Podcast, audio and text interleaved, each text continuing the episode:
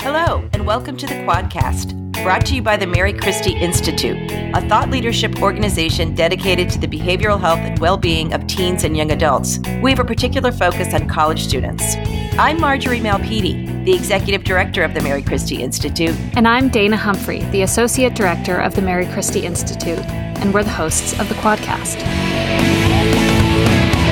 This is Marjorie Malpiede, and we have a different kind of podcast for you today that focuses on a new report we released with the Ruderman Family Foundation on peer support programs in college student mental health. The report explores how these programs have evolved, how they are currently being used, why they are such an important part of college student mental health, and what needs to happen to ensure that they are safe and effective. Today, we hear from two leaders of peer support programs, Daniel Mirny of Lean On Me and Sam Orley of the Support Network. Afterwards, Doctor Zoe Ragouzeous, our clinical director, and I will discuss what we've heard. Our first guest is Daniel Mirny. Daniel Mirny is the C E O of Lean On Me, a national nonprofit organization offering a customized, school-specific, encrypted peer-to-peer text line that provides access to confidential, non-clinical mental health support. Lean On Me's peer supporters are anonymous students whose primary job is to empathetically and actively listen to the person seeking help.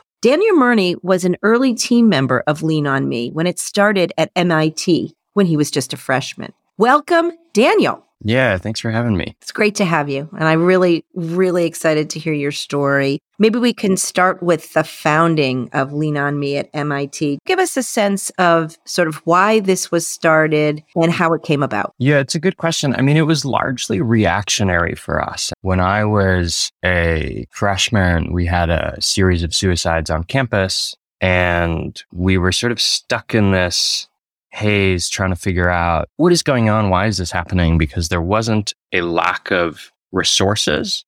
M I T was and, and continues to be quite good at recognizing the pressure that it puts on students, but there was not a good resource for peer-to-peer support. A lot of the resources that existed were professional resources offered to students for which there is a substantial barrier to entry, be that internal for the student to recognize that they may need support from this internal hesitation, or external with wait times or with scheduling or with perceived lack of anonymity. And we just wanted to connect M I T students to other M I T students. I mean, that was very much the goal from the get-go. We had no intention of really turning this into anything apart from this small community-specific resource. But after we launched at M I T, there was this massive influx of demand from other communities, at which point we started to realize that, you know, maybe this is more of an endemic issue that is prevalent in other communities as well. Can, can I stop you there? Because one of the things that's so interesting about the proliferation of peer support services on college campuses is just the, the real interest on the part of students. And now we're sort of seeing it from administrators as well. But again, you were at, you were a student at the time of, of when you founded this with your colleagues. Why do you think students were at that point in time and continue to be really seeking out one another? And sometimes that can be in addition to other services or instead of other services. I, I'm not sure that people who are, you know, a generation older than you understand that or forget that. Yeah. I mean, I, I think there's a lot of inherent value in sharing stories and experiences with people who are, you know, we frequently use this analogy of if you're a student who's starting to sort of go underwater with stress and workload, there's a substantial difference in the kind of support that is provided to you by professional resources and those that are often condoned and provided by administrations that tend to come in the form of this sort of life raft or sa- saving device that is thrown to you to pull you out of the water. And that's incredibly helpful, but sometimes there's a lot of value in talking to someone who is in that sinking ship with you.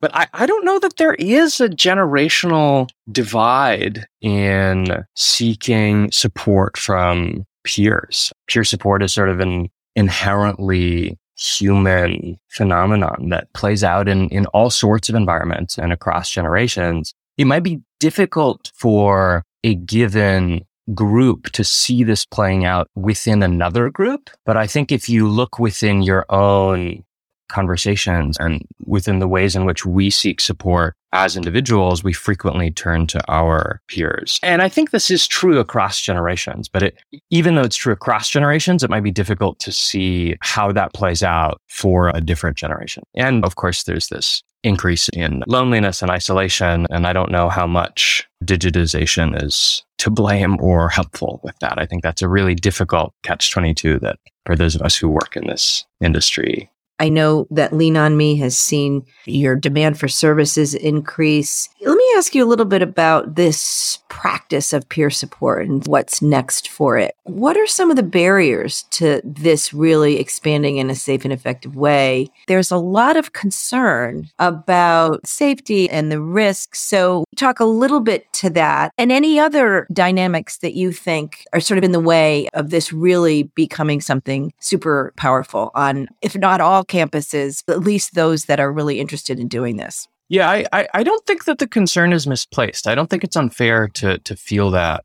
concern, nor to feel hesitant towards new services and potentially new solutions to old problems.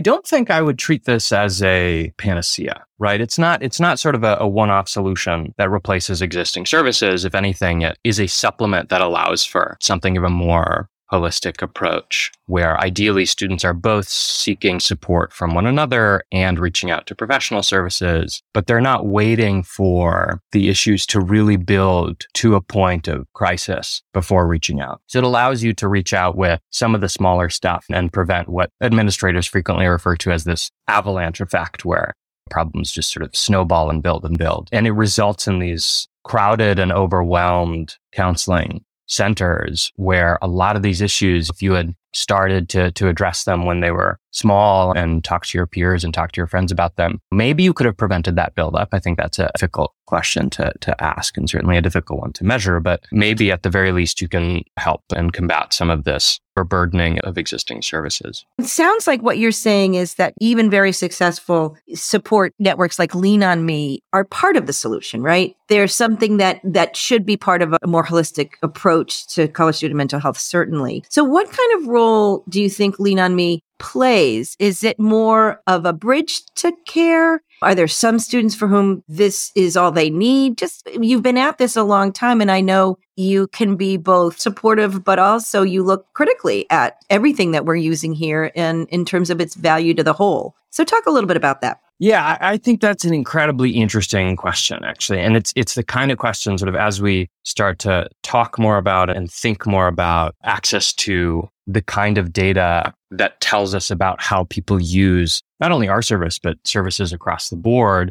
These are the kinds of questions that start popping up. So who are the people that are seeking support? What has their experience been like? Where are they going after they reach out? It's an inherently difficult question, a rather series of questions to answer simply because with an anonymous service, there's only so much that we know. For us, the intention very early on was to reach students who are otherwise not reaching out and are not seeking support. We really wanted to lower the barrier to entry to seeking and receiving emotional support as much as possible. And presumably, if you lower that barrier to entry, now you can reach the people who otherwise are not seeking support. Whether or not those are the kinds of people we are reaching, frankly, we have no idea. We have some data, we have some metrics that we're collecting largely based on this sort of industry norm of asking supporters, asking our student volunteers at the end of a conversation what they talked about, whether the student had reached out to other services, whether they're planning on reaching out to someone else afterwards. So to go back to this bridge to care, sometimes these are students who have never sought support before. Other times, these are students who are frequent utilizers of existing resources and are using this as an additional resource. But the extent to which we're able to reach under-accessed communities, it's that's something I personally think a lot about and something that I think we're all, yeah, Lean On Me certainly, but also as an industry trying to work towards. But it's just the data question is is so tough because as soon as you start asking questions of users, you're increasing the barrier to entry to right. seeking support. And this is coming from someone who is, and I'm forgetting exactly what you studied at M I T, but data analytics is certainly something y'all are comfortable with.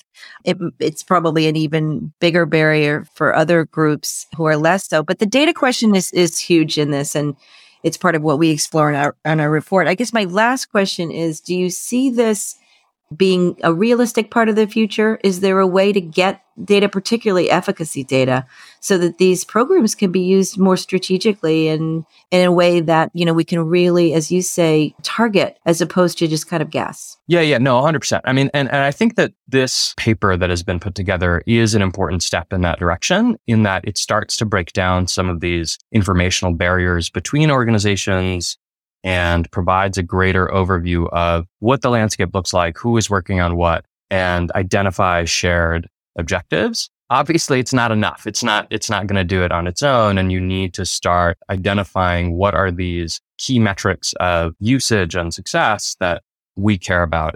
These are great questions. And as we move forward in trying to get more specific around providing the right kind of data, we will return to you for another conversation and wish you all the luck with Lean On Me, which has added amazing value to so many students across the country. Thank you so much for your contribution. Keep up the great work and come back to the Quadcast. Thank you very much.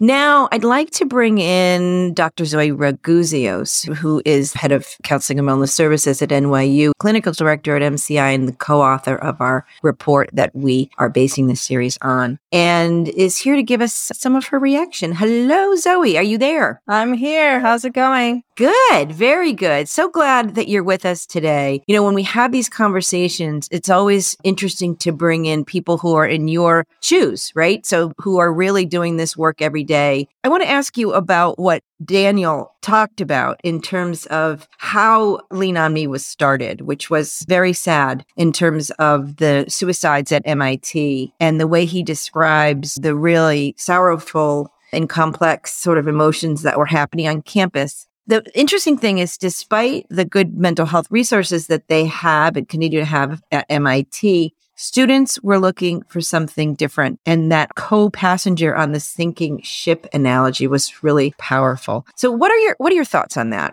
Well, I mean, I, I would hate to think that students are connecting themselves to sinking ships, but I think I, I know where he was going with it, which was to highlight that students want opportunities to connect beyond what Dan acknowledges to be the excellent mental health professional supports on their campus. So I, I really appreciated that he made that point, because it isn't the lack of resources that's the impetus for students to connect with their peers. It is for several reasons beyond that, that it could be the preferred method, perhaps along with professional support, as he also says, but that students want to connect with each other. And there's a lot of different reasons that could be true, including, I think that he says this himself, that there are sort of high stakes when a student considers approaching a mental health professional. Is my problem important enough? You know, should I admit that I'm struggling? Am I going to have some kind of lost opportunities if I approach a professional? So in combination with professionals, students want to be able to talk to each other and be heard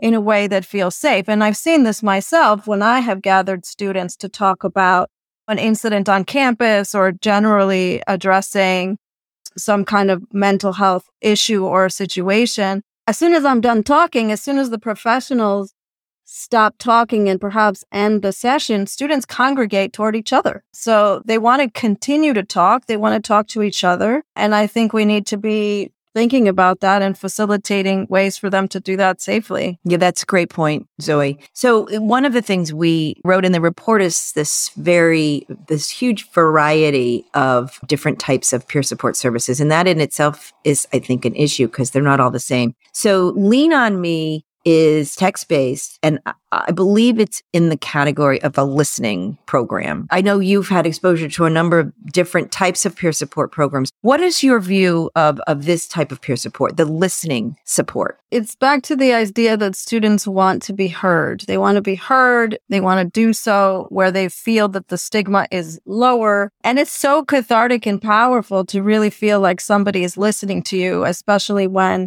you do feel overwhelmed and you perhaps don't feel like there's enough attention being paid to your problem or how you're feeling. And the way they do it there with text is important because we've known for a long time that students are less and less interested and adept at using the phone to get their needs met. And during COVID, we found that some students were unable to identify private spaces to speak on the phone. So text-based support was vital. And so while I don't think it's optimal to do ongoing text counseling, I think that text support, and certainly text support with peers, is so, so powerful for students. So that support is imperative. And again, students supporting each other in whatever the modality is that they're using is something we should help them facilitate. So one thing that Daniel talks about is the need for data. He gets actually pretty excited about this topic, which we love because we sort of call for the same thing in our paper when we talk about needing to understand really how these services are working, right? So he talks about the need to understand how these services work for what population of students and for what issues, right? I mean, this this must resonate with you when you think about using peer support. Absolutely. And if you think about our paper and how comprehensive it is in articulating the different kinds of programs that are out there, and there are so many different kinds, efficacy data is vital in, in an institution deciding which one is going to be most appropriate for them and for which types of students. You know, maybe a peer listening program is important for a certain set of students, but a more psychoeducation type program is more appropriate for some others. And it would be great, especially when universities are looking at how to allot their limited resources, it would be great to have some efficacy data where we can say it's clear that this type of program is going to work for these types of students or for these kinds of issues, and implement with some data behind those decisions. Great. Thank you, Zoe. And now we'll take a quick break to hear from our co-host, Dana Humphrey. We hear all the time from college and university administrators and mental health practitioners that the M C feed is their go-to resource for the news and information they need to do their jobs well. This targeted roundup of news and research on the health and well-being of college students is compiled into a streamlined, easily digestible newsletter and released every Wednesday afternoon. Go to marychristieinstitute.org slash subscribe to sign up. Our next guest is Sam Orley of the Support Network, a nonprofit organization that offers peer-led support groups via school-based chapters throughout the country. It began at the University of Michigan and grew out of Michigan's Wolverine Support Network. Sam Orley is the co-founder and chairman of the Support Network and served as the Wolverine Support Network's executive director while he was getting his business degree at Michigan. Welcome, Sam. Thank you. It's great to be here. So glad you could be on this special edition of our podcast. I want to dig into some questions around strategy as it relates to this very interesting and sought after practice on college campuses, which is peer-to-peer support for student mental health. But before doing that, I thought it would be helpful just to describe for us the work of the Support Network and what happens in these group dynamics that you run. Yeah, I'm happy to. And as you mentioned, I'm the co-founder and chairman of the Support Network, which is a five oh one c three nonprofit that essentially serves as the umbrella to helping scale peer support to additional colleges around the country. So at each college, it's really a student organization. So we're empowering students through a partnership with administrators to provide these weekly groups to the student body at large. So these weekly groups, think six to ten students, two of which are trained, what we call leaders, to facilitate a conversation for an hour each week. So this group space is intended to be accessible, inclusive, and confidential. It's a place where students, you know, mention that they really feel like they can be themselves. They feel comfortable sharing sometimes sensitive or topics that are meaningful to them. And the group facilitators, the leaders, are trained in a way so that they can facilitate dialogue around topics associated with mental health in a way that is honest and personal and respectful. Leaders are also equipped with knowledge of on and off-campus resources, as well as red flag protocols. Importantly, this is not therapy or clinical. There's no advice provided, but many students have found their experience to be therapeutic in many ways. That's great, Sam. So I want to ask you, this is a service that looks like or could look like other services that are offered by the counseling center.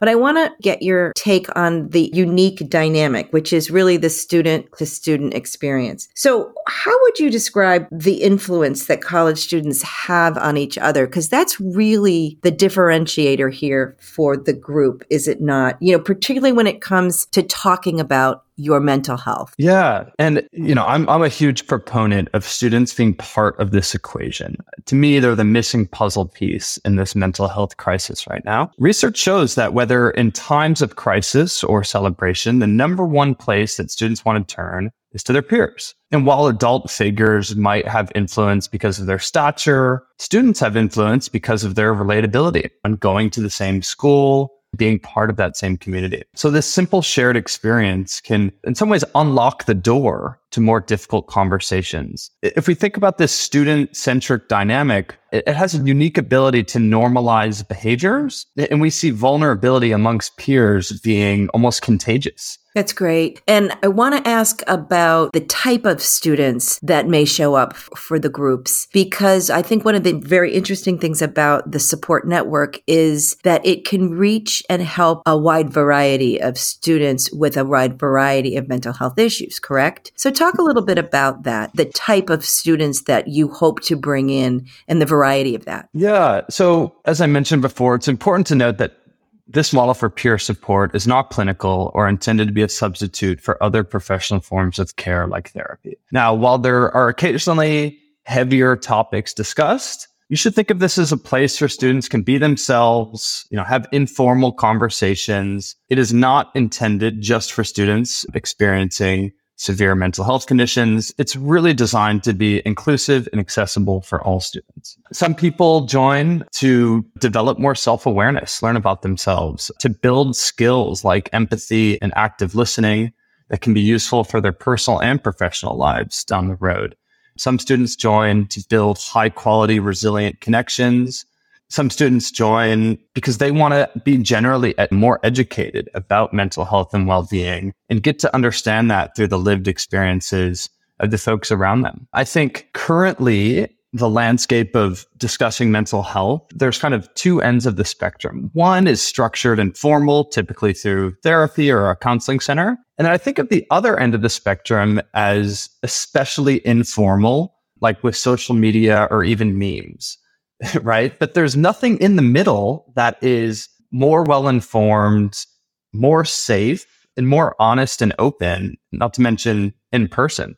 So I think it, it's able to be a bridge in bringing students from all backgrounds together. And we actually, we do some work to ensure diversity as well amongst these groups. Mm-hmm. Yeah, I get that. It sounds like, Sam, these programs, and you've n- known through the experience with the support network, really fill a gap, right, that that currently exists, even at the most well-intentioned counseling centers or campuses where there's a strong student focus. There's no substitute for this kind of program. Now, there's a lot of misconceptions about peer work, and there's a lot of concerns about it, as you know. What do you think some of the primary misconceptions that you've seen that you'd like to straighten out would be when you think about this work? Yeah. So for starters, I know there's a handful of different models out there, so I don't want to generalize about, you know, the whole category of student-centric offerings, but with our model for peer support, I think that first, some people still think that it's a reactive approach. Only if something bad happens to someone, they should sign up, or that it's only for students experiencing a severe mental health condition. This couldn't be farther from the truth. Our view is that mental health should be thought of as proactive, normalized, and regular, you know, similar to your physical health. You know, instead of just going to the gym when you want to tune up a certain muscle group, it's best to exercise regularly and keep an eye on nutrition. So we think of this as a holistic approach to mental health, not just targeted towards one aspect or another, or, or, or you know, just intentionally for students experiencing severe mental health condition. We recognize mental health as a full continuum and also a self-discovery journey. I think on the administrative side, we've absolutely seen some hesitancy amongst colleges in adopting a student-centric model like this. And frankly, we think that it's very surface level. A lot of folks are lazy in their analysis and like evaluation of new programs. And it's really at the detriment of the student body. Students are demanding more innovative solutions, not to mention the inadequacy of existing resources, but seeking out more aligned resources, things that are more in touch with what they're looking for. I think there's absolutely a way to work through the legal departments and, and kind of student life departments of college administrators. And we look forward to those conversations and helping them better understand this approach. So that leads to my last question. I'm going to call my last question a two-part question. So it's really two questions. Sam, do you see programs like this really continuing to grow on college campuses? Absolutely. And it, and it really, it, it keeps me up at night, both knowing the amount of progress our organization has seen to date, but also the amount of schools that are eager to provide this type of community on their campus. So in the last few years, we've received interest from over one hundred fifty schools, which I think speaks to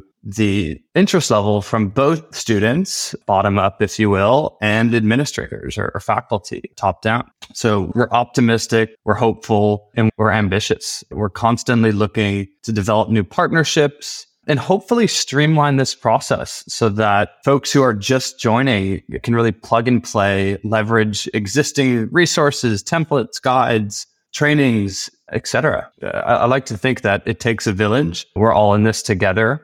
So please don't hesitate to reach out.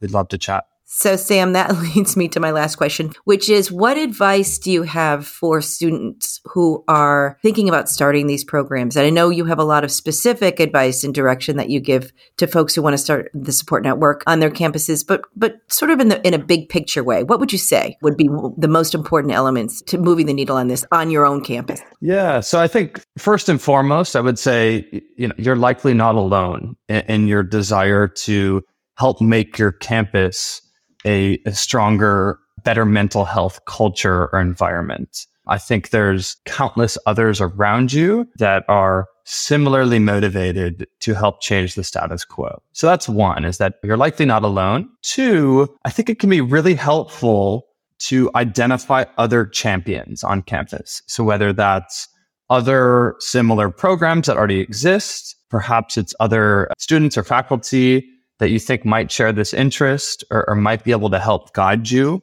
in your research process and discovery of programs. And I think lastly, I think it's about the long game. Our organization is hopefully being kind of table stakes at colleges for when my kids are growing up. It doesn't happen overnight. A lot of times universities are slow moving and process oriented. But I think the kind of determination and just the follow through can really make a difference, perhaps not immediately, but absolutely in the long run and for that next generation of youth. That's great advice. And I like that visual you left us with, thinking about your kids and the next generation and what better supports we can have on campus. Sam Orley from the Support Network, thank you so much for being with us today and best of luck with all this great work. Thank you so much. We look forward to continuing to work together. That was great talking to Sam Orley. He's done such great work there with the Support Network. He started it when he was in Michigan and took it national, and it's really impressive and growing. So bringing Zoe back in here, Sam calls peer support the missing puzzle piece in the mental health crisis. Now, I think he's talking peer support writ large, many programs under that umbrella. And he focuses, or he talks about the huge value of relatability in mental health. So Zoe, I want to ask you this as a therapist, as well as an administrator, that idea of relatability being a powerful variable in counseling. What would you say about that? I would say that I agree that no matter who you're talking to, whether it's a mental health professional, a peer, a faculty member, an administrator, you want to feel that you can relate to that person. And of course, that's quite a subjective concept. And as to whether peers are the sort of missing piece, missing puzzle piece, as Sam says, I think that they are vital in the puzzle of this communities of care that we're trying to build on college campuses, where all members of the community are looking at their role in improving each other's well-being. And if you do that right, then you improve the community's well-being overall. And so in that way, I definitely agree that students are an important puzzle piece. I'm going to put you on the spot a little bit here, Zoe. Do you think, given the way you describe the community, that we, sort of the collective we, have paid enough attention to the student variable in, the, say, the last fifteen, twenty years? Well, I think that students, as I saw this very clearly during COVID and afterwards, that students are calling to be part of the solution. Having done this work for many years, I think that is a shift. There were times in my career where I felt like students were expecting the administrators to come up with the ways to help them. And I think that they still do, but there is this additional element whereby they want to be contributing to the solutions. And I think we have to allow that, not only because they are asking for it, but because it's the right thing to do in terms of having the most innovative programs and services for our students. We need to be hearing their voice. As to whether we've been ignoring it, we haven't been ignoring it, but we are very concerned and continue to be with the burden that it puts on our students to take care of each other. And it is a fine line between encouraging them to support each other and then doing so in ways that doesn't unduly burden them. And so again, that's on us to come up with the ways that, that this can be done as safely and effectively as possible. So yeah, that's a good point. And it leads me to my next question from Sam's interview. So he does group work, a peer-led group work, but he really underscores the point that this is not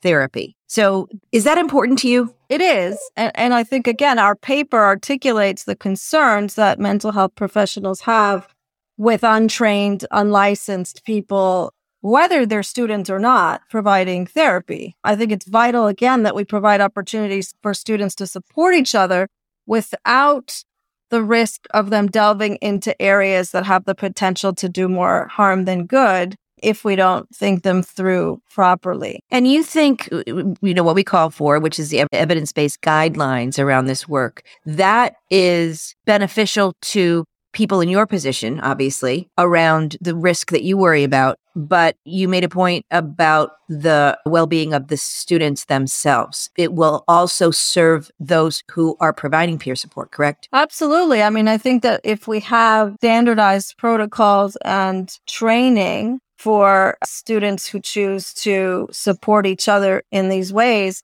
there will be a whole area of discussion around, you know, when is this something that needs to be passed on to a professional?